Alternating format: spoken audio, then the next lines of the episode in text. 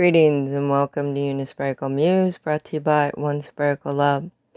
When we live in fear, we are living as an organic species that is afraid of our own self. Knowing is passed down through eons for all generations. Each generation is birth, death, rebirth, reincarnation of self multiplying. Multiplying exists due to the fact that human species has yet to understand the knowing of self.